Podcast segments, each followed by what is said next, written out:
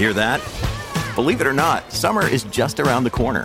Luckily, Armorall, America's most trusted auto appearance brand, has what your car needs to get that perfect summer shine. Plus, now through May 31st, we'll give you $5 for every 20 you spend on Armorall products. That means car wash pods, protectant, tire shine, you name it. Find out how to get your $5 rebate at armorall.com. Armorall, less work, more clean. Terms apply. Another day is here, and you're ready for it. What to wear? Check. Breakfast, lunch, and dinner? Check. Planning for what's next and how to save for it? That's where Bank of America can help. For your financial to-dos, Bank of America has experts ready to help get you closer to your goals. Get started at one of our local financial centers or 24-7 in our mobile banking app. Find a location near you at bankofamerica.com slash talk to us. What would you like the power to do? Mobile banking requires downloading the app and is only available for select devices. Message and data rates may apply. Bank of America and a member FDIC. When you need mealtime inspiration, it's worth shopping Kroger, where you'll find over 30,000 mouthwatering choices that excite your inner foodie. And no matter what tasty choice you make, you'll enjoy our everyday low prices, plus extra ways to save, like digital coupons worth over $600 each week. You can also save up to $1 off per gallon at the pump with fuel points. More savings and more inspiring flavors make shopping Kroger worth it every time. Kroger, fresh for everyone. Fuel restrictions apply. From Autosport.com and Autosport Magazine, I'm Martyn Lee, and this is the Autosport Podcast. Formula One is back. You missed it, didn't you? We all did. It's so good to see cars on track. And let's get into what happened on Friday at the Dutch Grand Prix, joined by Autosport.com's news editor, Sam Hall. It seems like five minutes, Sam, and the cars are back on track, but we love it. Did you have a good summer break? Uh, yeah, it's been a nice break, nice time without some racing or without Formula One. I'll wind up everyone who supports other championships. I suggest there's been no racing, but yeah, nice break and uh, back into the thick of it this weekend.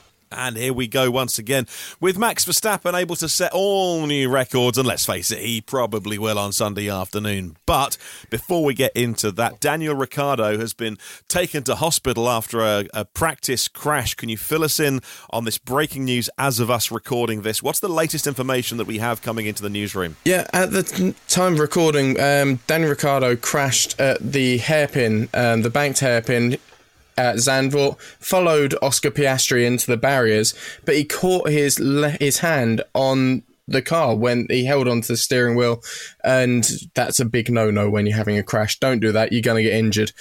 So he's now been taken to hospital for precautionary scans, but the replays showed he was in such discomfort he took his glove off, but then he didn't use that hand to help himself get out of the car.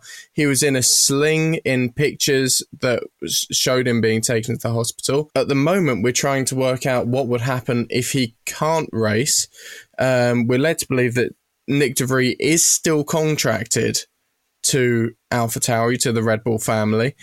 There's one option. Liam Lawson is another option, who is the official reserve driver, who is on site this weekend. Um, so there's options there, but obviously, sort of Daniel Ricciardo is the drive that we're mainly focused on. Um, apparently, his wrist is very painful.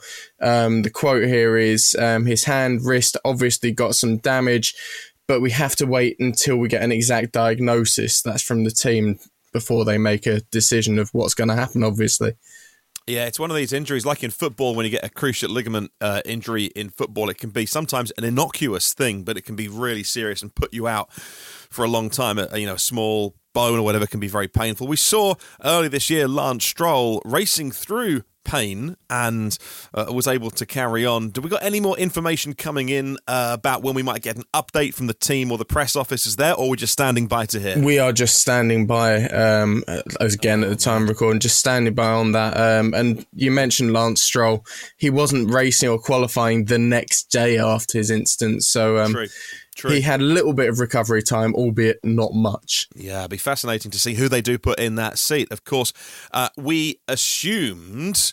Um, I'm not sure whether it was ever confirmed or not that Nick de Vries, because he's been very quiet since he left, that he was still under contract to the team and that it wasn't a performance clause that got him out of the team and cancelled the contract. It was a case of we don't want you driving the car, but we need to pay you until you know the end of the year or a date in the you know December or whatever. So um, we presumed he was just being uh, gardening leave is the phrase, isn't it? But um, uh, it'd be funny to see him back. Highly doubt it. We'll uh, obviously hope for the best for Daniel Ricciardo. Let's talk a little bit about free practice too, and well, Max Verstappen and the home fans not getting it all their own way, at least in free practice two, uh, because we did see some pace from Lando Norris in the McLaren, uh, putting in a 111. 0.330, just ahead of Max. So, yeah, two and a half hundredths of a second behind. So, it's not as if he's miles off. Uh, what were the big talking points in free practice, too, Sam? Um, other than the Ricciardo crash, obviously, like I said, Oscar Piastri involved in that big damage to his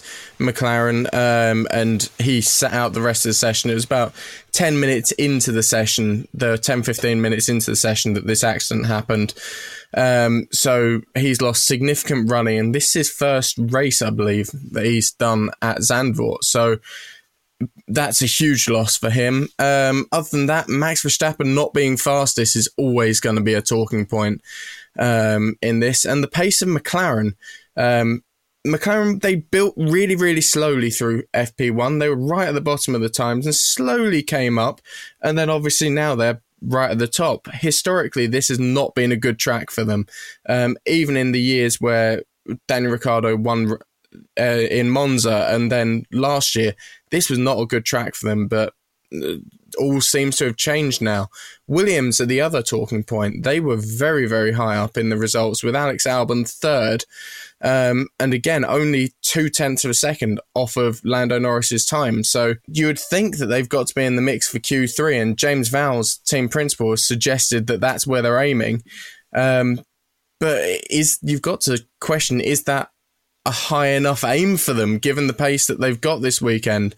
Um, Logan Sargeant P12, so they could get both cars in that top 10. Yeah, and then followed in fourth place by Lewis Hamilton in the first of the Mercedes George Russell teammate down in, in 14th. Just tell us a little bit more about your personal opinion on the Williams because we've been led to believe it's very track specific, which is a reason why McLaren pointed out they were slow the last time out in Spa because it required a specific aero package. They weren't going to build a one off uh, following three podiums or, you know, whatever you call finishing in the top three in the sprint, if it's a podium or not, but finishing some great results and then uh, ha- struggling more in Spa. And so, uh, but they were saying, look, it's fine. You know, we don't think we've suddenly lost pace. It's just we weren't going to bring a, a specific package here like we will to Monza. And talking about track specific, Williams, we've always been told, wait till you get to the tracks with long straights with low drag, very skinny rear wing. We're going to see the Williams quick. So what's happening there? Do you think are they just running very low fuel? They're turning things up more. We know that Red Bull and Max Verstappen are going to have everything turned down to the absolute minimum today just to get the running in. Um, can we read much into that Williams result coming in third today? Um, yes and no. I think Williams they've got no reason to hide anything, no reason to hide their pace. And again, this is shown by Yuki Tsunoda being in fifth with Alpha Tauri. So they will have been in exactly the same boat, just going, right, what have we got to lose by or gain by hiding what we've got? Um, so they probably did have things turned up a bit more than the other teams. But I still think that Williams is going to be in the top 10 in qualifying, in the hands of Alex Albon at least. Um, we know if you look back at Monza last year when you had the low drag tra- track there, De Vries scored points for Williams. Um, still his only points in Formula One. Um, so yeah, it, it, Williams have got a car that they can do something with this weekend. Um, and on Mercedes, just looking at them, they're they're about where you'd expect them to be, given where they've been for the last few races. Of they're four or five tenths back on Red Bull but they're they're const- consistently there and they're consistently at that position. It doesn't really matter who's the second best team to Red Bull, whether it's McLaren, Aston Martin, Ferrari. Mercedes always seems to be about the same distance back and probably the third best team the whole time on pace. Now, let's talk a little bit about Ferrari. What I like to do going into a weekend is just look at the articles that we'd written 12 months ago. It helps refresh my memory. I like to go back and watch last year's, you know, sessions and race and all that kind of stuff. I like to read what we put on autosport.com just to refresh my memory. And we put uh, one of the sort of 10 things that we learned about the weekend. It's a thing we do on Mondays. Uh, fantastic uh, list if you haven't uh, caught that regular feature that we do. One of our top 10 things we learned from last year's race at this venue was um, I don't know who the author of that article was. Maybe it was you know Matt or JBL or Alex. They were saying we can't see when Ferrari will win again. Last win was at the Red Bull Ring last year, and after the result last year, Max Verstappen winning, but the performance of Ferrari saying, look, the, the trajectory we're on, we can't see when they're going to win again this year, and we're worried about next year. Now, I'll always sing the praises of our amazing colleagues because, as prophetic as that was, well, they nailed that one because Ferrari weren't even in the top 10 with their two cars today. And Carlos Sainz got a slightly longer summer break thanks to Robert Shwartzman. Can you just fill us in on that? And any thoughts on the Ferraris today? Uh, yeah, teams are required to allow a junior driver or a rookie driver um, to take part in two FP1 sessions at least across the season. Um, so this was, and a lot of teams have not done this yet for this season. So we've got a whole backlog. We're going to see some weird and wonderful names for people who don't watch the junior formula um, appear coming towards the end of the season. So Shwartzman was one of these drivers, and Carlos Sainz agreed, decided that he would be happy to sit out the FP1 here. Um, so Sainz took part in FP2. Neither Ferrari driver in FP1 went on the soft tyre. They did their fastest times on the medium tyre. So you kind of thought, okay, they're not in the top 10, but let's see what they do on the soft tyre. On the soft tyre in FP2, it wasn't much better. Charles Leclerc 11th and Carlos Sainz um, in 16th, and both significantly off the pace. I think Charles is about second back. Just looking at the times, he's only he's six tenths back, so a short track, so small gaps, but six tenths back.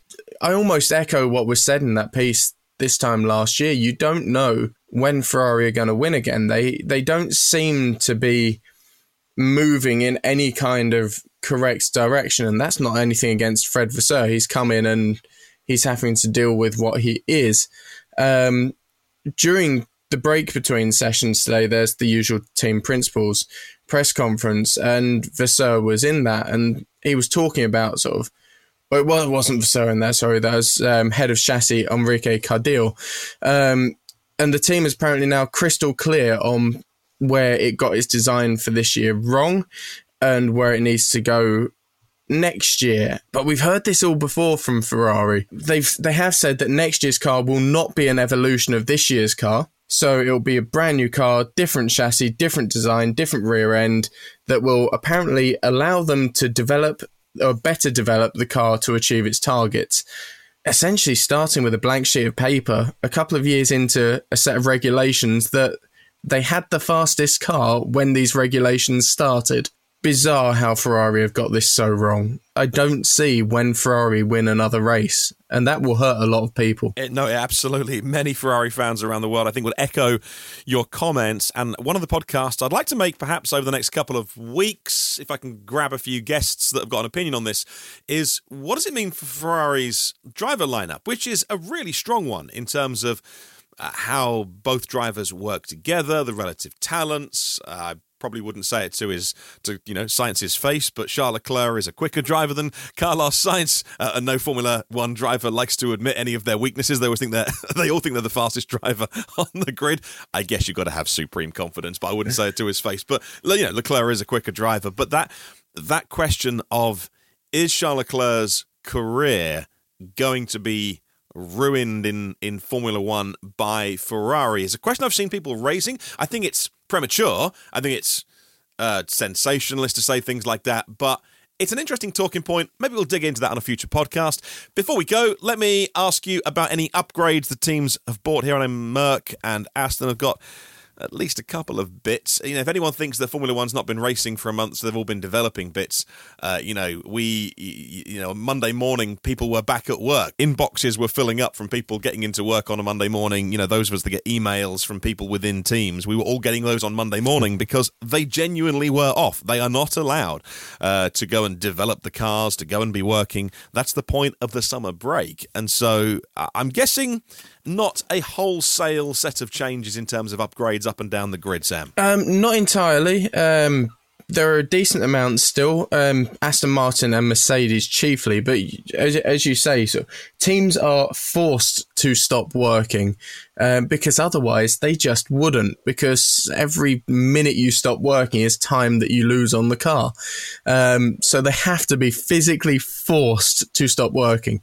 Aston Martin have, and I've got to get this right because otherwise someone will probably shoot me. Aston Martin have raised the lower surface of the floor body, reshaped floor fences, and tweaked floor edges. So it's basically everything around the floor. On Sky, it was described as essentially an entirely new floor that that the Aston Martin had, um, and obviously they've dropped back quite a lot recently. They haven't been on the podium for some time. Um, Mercedes has modified the floor edge, um, which is something we see a lot of the teams do this year. It seems to be a constant thing that everyone's got a new floor edge. Um, that has a reduced span forward floor edge wing described to reduce losses, improving flow to the rear, and increasing rear downforce for everyone that understands techno babble. Um, side pod mirror stay has also been changed to improve the airflow. Ferrari has left its car alone. Um, basically, um, and Red Bull has introduced a new beam wing. McLaren so far, they have worked most on replicating straight line efficiency of the Red Bull because, let's face it, if you can't beat them, join them. Um, and they've got a new beam wing and rear wing. And that is your rundown on the parts. I feel like we need the top of the pops music there, or pick of the pops music. I'll get it ready for next time, next next Friday when when we get you on the podcast. yeah, I'm glad you say that you must force Formula One teams to slow down. That's what the budget cap has done as well. The days of having you know, 400 million dollar or 300 million pound budgets. Uh, fortunately, that arms race, if you don't control a Formula One team, you know, the days of Mercedes and Ferrari and, you know, Red Bull, they will just spend. So they, uh, they do need uh, controlling a little bit. And we hope that everybody in Formula One had a good, uh, at least a good break. Well, thank you very much for joining us today on the podcast. Can't wait to get you back on a on a future Friday. And so uh, have a good weekend. Hopefully, it's a, a competitive one. I don't think I don't think it's it's any secret that Max Verstappen is probably odds-on favourite to do another record-breaking win here. Um, but we'll see. McLaren look quick, so there could be a surprise. You never know. There won't be. There won't be. No, I'm just I'm trying to throw some jeopardy in for our listeners to go. Oh, anything could happen. It really won't. Uh, but but th- this is why the midfield battle is so good uh, to uh, to watch. Well, thank you very much for joining us and listening on the podcast. Qualification podcast tomorrow will be, uh, I think, with JBL, TBC. Uh, thanks for listening. We'll see you on the next one.